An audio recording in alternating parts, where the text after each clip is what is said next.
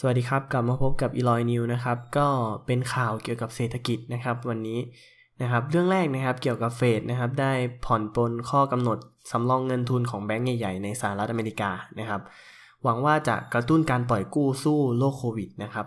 ซึ่งธนาคารกลางของสหรัฐหรือว่าเฟดเนี่ยครับได้ประกาศผ่อนปลนข้อกำหนดในการสำรองเงินทุนชั่วคราวนะครับ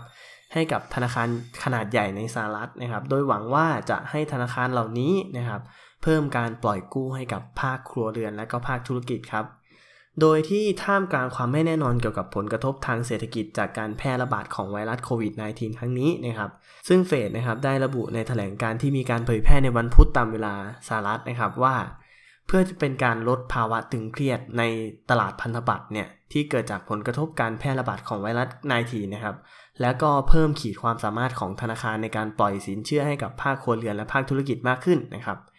ซึ่งคณะกรรมการเฟดเนี่ยได้จัดประกาศให้มีการเปลี่ยนแปลงกฎเกณฑ์การสำรองเงินทุนต่อสินทรัพย์ปรับปรุงชั่วคราวนะครับซึ่งทั้งนี้นะครับใต้กฎเกณฑ์ดังกล่าวนั้นนะครับธนาคารขนาดใหญ่ที่มีสินทรัพย์รวมนะครับมากกว่า สองจุดห้าแสนล้านดอลลาร์นะครับจะต้องสำรองเงินทุนอย่างน้อย สามเปอร์เซ็นต์ ของสินทรัพย์ทั้งหมดเพื่อเพื่ออะไรเพื่อที่จะรับรองการขาดทุนนะครับสมมุติว่าคนฝากไปเยอะๆเนี่ยก็ต้องมีก็ต้องมีการประกันสินทรัพย์อย่างน้อย สามเปอร์เซ็นต์ นะครับซึ่งเฟดนะครับก็ได้ระบุไว้ว่าในการเปลี่ยนแปลงกฎเกณฑ์ดังกล่าวเนี่ยจะมีผลบังคับใช้ไปจนถึงวันที่สามสิบเอ็ดมีนาเอ่อปีสองพันยี่สิบเอ็ดนะครับคือการคำนวณเงินทุนสำรองเนี่ยตามกฎเกณฑ์ดังกล่าวจะไม่รวมหลักทรัพย์ที่เป็นพันธบัตรของสหรัฐแล้วก็เงินฝากของธนาคารเหล่านี้ที่อยู่กับเฟดนะครับคำนวณแค่เงินที่อยู่กับธนาคารเท่านั้นนะครับซึ่งเฟดก็ได้ระบุเพิ่มไว้ว่าการเปลี่ยนแปลงอัตราส่วนทุนสำรองดังกล่าวเนี่ยจะช่วยลดผลกระทบจากข้อกำหนดด้านกฎระเบียบด้วยและจะทำให้ธนาคารต่างๆเนี่ยสามารถสนับสนุนเศรษฐกิจได้ดีมากขึ้นนะครับสำหรับประเด็นแรกนะครับก็คือเฟดได้กำหนดเงินทุนสำรองให้กับแบงก์ใหญ่ซึ่งประเด็นต่อมานะครับก็เป็นเกี่ยวกับจำนวน Bitcoin ซึ่งจำนวน Bitcoin เนี่ยที่เว็บเทรดฟิวเจอร์ของเว็บ Bit นะครับ เม็กซ์ นะครับ BitMEX นะครับซึ่งที่ถืออยู่เนี่ยลดลงไปถึง ยี่สิบห้าเปอร์เซ็นต์ นะครับซึ่งคาดว่าลูกค้าเนี่ยเริ่มที่จะหายไปนะครับซึ่ง Bitcoin บนเว็บ BitMEX เนี่ยนะครับมีจำนวนลดลงอย่างมากหลังจากที่ทางกระดานเทรดเนี่ยได้บังคับการขายสัญญาฟิวเจอร์นะครับซึ่งเว็บเนี่ยก็ได้ถือสินทรัพย์คริปโตเป็นจำนวนมหาศาลนะครับโดยดูจากซัพพลายที่หมุนเวียนอยู่ในระบบแต่ดูเหมือนช่วงเดือนมีนาคมที่ผ่านมาครับจะไม่เป็นเช่นนั้นแล้วเพราะว่า Bitcoin ที่อยู่บนเว็บ BitMEX เนี่ยลดลงถึง ยี่สิบห้าเปอร์เซ็นต์ นะครับซึ่งซัพพลายในตลาดของเหรียญ Bitcoin เนี่ย เอ่อ เมื่อสัปดาห์ที่ผ่านมา Bitcoin และ Cryptocurrency นั้นร่วงลงมาอย่างมากเลยโดยประมาณเนี่ยอยู่ที่ประมาณ ห้าสิบเปอร์เซ็นต์ นะครับเกิดจากเกิดจากเรียกว่าอาจจะเป็นนักลงทุนรายใหญ่นะครับเซลล์ออฟลงมาครั้งใหญ่เลยทำให้เกิดการล้างพอร์ตในแต่ละแต่ละพอร์ตเล็กๆของแต่ละคนที่ใช้เลเวอเรจที่ค่อนข้างที่จะสูงนะครับซึ่งซึ่งกราฟแต่ละกราฟเนี่ยค่อนข้างที่จะดิ่งตัวลงมามากนะครับไม่ว่าจะเป็น Bitcoin นะครับ Ripple นะครับอ่าโอเคซึ่งตอนนี้นะครับเราไม่รู้จำนวนที่ Bitcoin เนี่ยลดลงมาเป็นเช่นนี้เพราะว่าอะไรนะครับหรือว่าคนเนี่ยอาจจะเป็นไปได้ว่าคนเนี่ยเริ่มสูญเสียความมั่นใจในในเว็บไซต์ BitMEX แล้วก็ได้นะครับก็อาจจะถอนเงินออกจากเว็บไซต์ซึ่งเป็นเว็บไซต์ขนาดใหญ่ที่ถือครองสินทรัพย์คริปโตเคอเรนซีมากเป็นอันดับต้นๆของโลกเลยนะครับซึ่งดีมานด์ในเหรียญ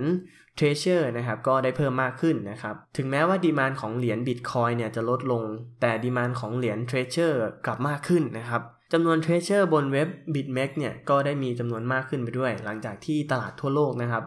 อยู่ในช่วงขาลงก็ทำให้นักเทรดจำนวนหนึ่งต้องพักการเทรดไปชั่วขณะแต่นะครับก็บางคนนะครับก็หันมาเทรดคริปโตกันมากขึ้นนะครับหรือว่าหรือเทรดเหรียญที่มี Stable Coin นะครับหรือว่าเหรียญที่มันค่อนข้างนิ่งนะครับมากขึ้นดังนั้นเนี่ยคนก็อาจจะย้ายมาช่วงอ่ามาที่ Treasure มากขึ้นนะครับโอเคนะครับอันนี้เป็นประเด็นที่สองนะครับอีกประเด็นนึงครับอ่าเป็นเรื่องเกี่ยวกับคริปโตเหมือนกันนะครับซึ่งศาลนิวยอร์กนะครับตัดสินไม่ให้ Telegram นะครับขายคริปโตคริปโตเคอเรนซีของ Telegram มีชื่อว่า Gram นอกสหรัฐนะครับอ่ะฟังใหม่นะครับศาลนิวยอร์กไม่ตัดสินให้ Telegram ขายคริปโต Gram นอกสหรัฐนะครับซึ่งผู้พิพากษานิวยอร์กเนี่ยได้ตัดสินไม่ให้ขายคริปโตเคอเรนซีตัวนี้นะครับหรือว่าตัว Gram เนี่ย นอกประเทศนะครับเมื่อวันที่หนึ่งเมษายนผู้พิพากษาศาลเขตสหรัฐนะครับก็ได้ตอบรับคำร้องขอของ Telegram นะครับเพื่อประกาศคำชี้แจงเกี่ยวกับขอบเขตอำนาจในการตัดสินของศาลเบื้องต้นนะครับจากวันที่ยี่สิบสี่มีนาที่ผ่านมาที่เขาได้สั่งห้ามไม่ให้มีการแจกจ่ายเหรียญคริปโตของ Telegram หรือว่าเหรียญ Gram นั่นเองนะครับทำให้ผู้ที่เข้าร่วมเนี่ยที่ไม่ใช่ชาวอเมริกันในในการถือครองเนี่ยหรือว่าคนที่ไม่ใช่ชาวอเมริกันที่ไปถือครอง Gram เนี่ยไม่สามารถเข้าร่วมได้นะครับหรือว่าเข้าร่วมโครงการ ไอ ซี โอ ได้นะครับซึ่งเงินระดมทุนของเหรียญ Telegram ครั้งนี้นะครับอยู่ที่ หนึ่งจุดสองเจ็ดพันล้านดอลลาร์นะครับเพื่อเป็นการพัฒนาโปรเจกต์ของ Telegram Open Network หรือว่า ที โอ เอ็น ที่ Telegram พัฒนาขึ้นมานะครับซึ่งนักลงทุนส่วนใหญ่เนี่ยก็มาจากต่างประเทศนะครับอ่าซึ่งผู้พิพากษาและก.ล.ต.นะครับก็ได้เห็นด้วยเกี่ยวกับข้อโต้แย้งของสำนักงานคณะกรรมการกำกับหลักทรัพย์และก็ตลาดหลักทรัพย์ของสหรัฐนะครับหรือว่า เอส อี ซี นะครับ เอส อี ซี นะครับซึ่งทาง Telegram ก็ได้ยื่นอุทธรณ์เพื่อที่จะขอความชัดเจนในการที่จะ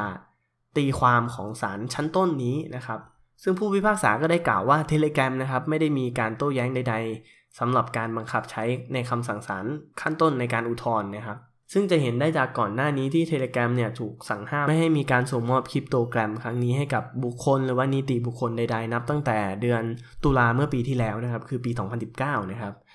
ซึ่งศาลนะครับก็ได้ปฏิเสธคำร้องของ Telegram นะครับศาลไม่เห็นด้วยเกี่ยวกับการที่ Telegram เนี่ยมาแย้งว่าพวกเขาสามารถใช้มาตรการเซฟการ์ดไม่ให้นักลงทุนที่อยู่ในสหรัฐเนี่ยเข้าถึงโทเค็นของเหรียญ Gram ได้นะครับคือ Telegram เนี่ยก็ได้ยื่นอุทธรณ์ไปว่าเขาสามารถป้องกันได้นะถ้าใครที่ไม่ได้อยู่ในสหรัฐเนี่ยไม่สามารถใช้เหรียญ Gram ได้แต่ศาลก็ยังไม่เชื่อมั่นในในคำอุทธรณ์ของเขานะครับซึ่งผู้พิพากษาก็ได้มองว่าTelegram นั้นล้มเหลวในการแสดงให้ศาลเห็นถึงมาตรการ Safeguard นะครับที่จะถูกนำมาใช้ในข้อตกลงการออกเหรียญ Gram ตั้งแต่ปีสองพันสิบแปดนะครับได้อย่างถูกต้องและก.ล.ต.ก็ไม่เห็นด้วยอีกครั้งนะครับซึ่งศาลยังกล่าวเพิ่มเติมอีกว่า ที โอ เอ็น Blockchain เนี่ยหรือว่า Telegram Open Network Blockchain เนี่ยได้รับการออกแบบขึ้นมาเพื่อให้ใครก็ได้มาเป็นผู้ถือหรือขายดังนั้นศาลจึงมองว่าการห้ามไม่ให้ผู้ซื้อขายครั้งแรกเนี่ยไม่น่าจะทำได้และไม่น่าจะเกิดขึ้นได้จริงนะครับเพราะว่าไม่รู้ว่าใครเป็นคนซื้อขายอาจจะเป็นคนต่างรัฐหรือว่าเป็นคนที่ไม่ใช่คนอเมริกาซื้อขายก็ได้ดังนั้นรัฐก็ไม่เห็นด้วยครับแต่อย่างไรก็ตามครับผู้คนในชุมชนของ ที โอ เอ็น หรือว่า Telegram Open Network เนี่ยได้ตั้งข้อสังเกตว่าบริษัทอาจจะเปิดตัวเครือข่ายของพวกเขาต่อไป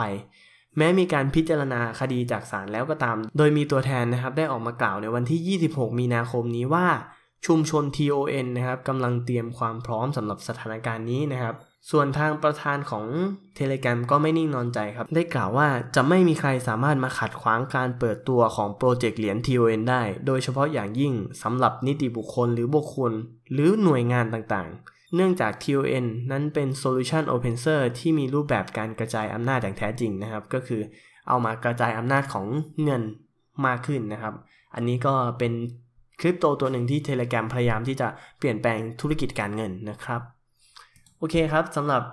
เรากลับมาดูกันที่ประเทศไทยมั่งนะครับประเทศไทยนะครับมีอะไรน่าสนใจนะครับซึ่งตลาดเซ็ตนะครับตอนเช้าเนี่ยพุ่งกว่าสิบจุดครับส่วนทางกับตลาดต่างประเทศมากเลยนะครับในขณะที่ตลาดต่างประเทศนะครับดิ่งลงนะครับประเทศไทยนะครับตอนเช้าก็กลับพุ่งมากว่าสิบจุดนะครับซึ่งมีแรงซื้อเข้ามาอย่างคึกคักด้วยหุ้นขนาดใหญ่โดยนำด้วยกลุ่มปตท.เลยนะครับอ่ะเมื่อเวลา สิบนาฬิกาจุดสองนาทีนะครับดัชนีได้อยู่ที่ หนึ่งพันหนึ่งร้อยสิบหกจุดห้าแปด จุดนะครับเพิ่มขึ้น สิบเอ็ดจุดศูนย์เจ็ด จุดนะครับหรือเพิ่มขึ้น หนึ่งเปอร์เซ็นต์ นะครับซึ่งนายสราวุธเตโชชวลิตนะครับผู้อำนวยการอาวุโสฝ่ายวิเคราะห์หลักทรัพย์ของบริษัท อาร์ เอส บี Thailand นะครับได้กล่าวว่า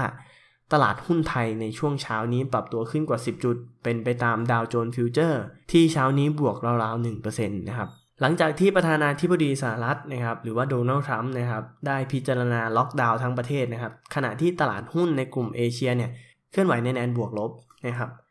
อย่างไรก็ดีครับตลาดหุ้นไทยมีแรงขายสลับออกมาบ้างจนทำให้ตลาดเนี่ยอ่อนตัวในช่วงในช่วงบ่ายนะครับตามแรงขายหุ้นในกลุ่มแบงค์นะครับที่ปรับตัวลงกันยกใหญ่เลยนะครับซึ่งคาดว่าจะเป็นผลที่เกี่ยวกับการที่เริ่มมีบริษัทหันเข้าหาแบงค์เพื่อที่จะปรับโครงสร้างหนี้มากขึ้นนะครับหรือขอให้แบงค์ช่วยเหลือด้านหนี้สินไม่ว่าจะเป็นพวกโรงแรมการท่องเที่ยว ที่ได้รับผลกระทบจากการแพร่ระบาดโควิด สิบเก้า ครั้งนี้นะครับซึ่งในเดือนเมษายนนี้นะครับก็มีหุ้นกู้ที่ครบกำหนดไถ่ถอนด้วยนะครับทำให้แบงก์ต้องเข้าไปช่วยเหลือเพื่อไม่ให้เป็นการเป็นหนี้เสียที่มันเกิดขึ้นนะครับดังนั้นนะครับวันนี้ก็มองตลาดค่อนข้างจะแกว่งในกรอบนะครับไม่กว้างทำให้มีแนวรับอยู่ที่ประมาณ หนึ่งพันแปดสิบแปด จุดแล้วก็ส่วนแนวต้านอยู่ที่ หนึ่งพันหนึ่งร้อยยี่สิบ จุดนะครับอ่านี่ก็เป็นในส่วนของตลาดไทยนะครับอ่าไปดูอีกอันนึงนะครับที่เป็นข่าวเกี่ยวกับไวรัสโคโรนานะครับโอเคนะครับบริษัทวาโก้นะครับบริษัทวาโก้หรือว่าบริษัทชุดชั้นในนะครับได้จับมือกับคนไทยฝ่าวิกฤตครั้งนี้นะครับคือโควิด สิบเก้า เนี่ยเขาจะมาช่วยผลิตหน้ากากแล้วก็แจกฟรีครับซึ่งบริษัทวาโก้จำกัดมหาชนเนี่ยลดความเสี่ยงตามแนวทางการป้องกันเชื้อไวรัสโควิด สิบเก้า นอกจากจะมีมาตรการดูแลเฝ้าระวังและป้องกันการแพร่ระบาดของภายในองค์กรแล้วนะครับยังส่งต่อความห่วงใยถึงประชาชนแล้วก็สังคมโดยรวมด้วยนะครับโดยมีนโยบายเร่งด่วนนะครับปรับแผนการผลิตชุดชั้นในหันมาผลิตเป็นหน้ากากอนามัยแทนนะครับซึ่งวัตถุดิบใหม่ของส่วนประกอบชุดชั้นในเนี่ยก็ได้วาโก้นะครับก็ได้นำวัตถุดิบที่มีอยู่เนี่ยมาใช้ให้เกิดประโยชน์สูงที่สุดนะครับเพื่อที่จะมาผลิตหน้ากากอนามัยนะครับซึ่งก็เป็นเรื่องดีนะครับซึ่งก็ตั้งเป้ารวมกันนะครับอยู่ที่ สองแสน ชิ้นภายในเดือนเมษายนนี้นะครับโดยหนึ่งนะครับก็จะผลิตออกมาก็คือหน้ากากผ้าสเปเซอร์นะครับหรือว่าหน้ากากผ้าเนี่ยที่ผลิตจากเส้นใยไนลอนนะครับซึ่งสามารถกรองฝุ่นละอองได้แล้วก็มีความอ่อนนุ่มนะครับไม่ลุ่ยนะครับไม่ม้วนกระชับเข้ากับรูปหน้าได้ดีนะครับอย่างที่สองครับก็คือหน้ากากใยฝ้ายนะครับหรือว่าเส้นใยโพลีอีสเตอร์นะครับมีส่วนผสมของนาโนซิงค์ออกไซด์นะครับฝังอยู่ทำให้เส้นใยเนี่ยสามารถยับยั้งการเติบโตของแบคทีเรียได้นะครับแล้วก็สวมใส่สบายนะครับอย่างที่สามที่เขาผลิตขึ้นมานะครับก็คือหน้ากากฝ้ายสะสมสเปนเด็กนะครับหรือว่าเนื้อผ้าที่ทำขึ้นมาจากใยฝ้ายบริสุทธิ์ถึง เก้าสิบห้าเปอร์เซ็นต์ นะครับก็ทำให้สวมใส่สบายแล้วก็อ่อนนุ่มทั้งยืดหยุ่นได้ดีนะครับก็ถือว่าเป็นบริษัทบริษัทหนึ่งที่เรียกว่าตอบแทนสังคมออกมานะครับก็คือปรับตัวในเรื่องของการช่วยเหลือสังคมนะครับโอเคครับสำหรับวันนี้นะครับก็มีเนื้อหาข่าวประมาณนี้นะครับสำหรับพรุ่งนี้จะมีเนื้อหาข่าวอะไรที่น่าสนใจและก็น่าติดตามก็รอติดตามชมวันพรุ่งนี้ครับสำหรับวันนี้ก็ขอตัวลาไปก่อนสวัสดีครับ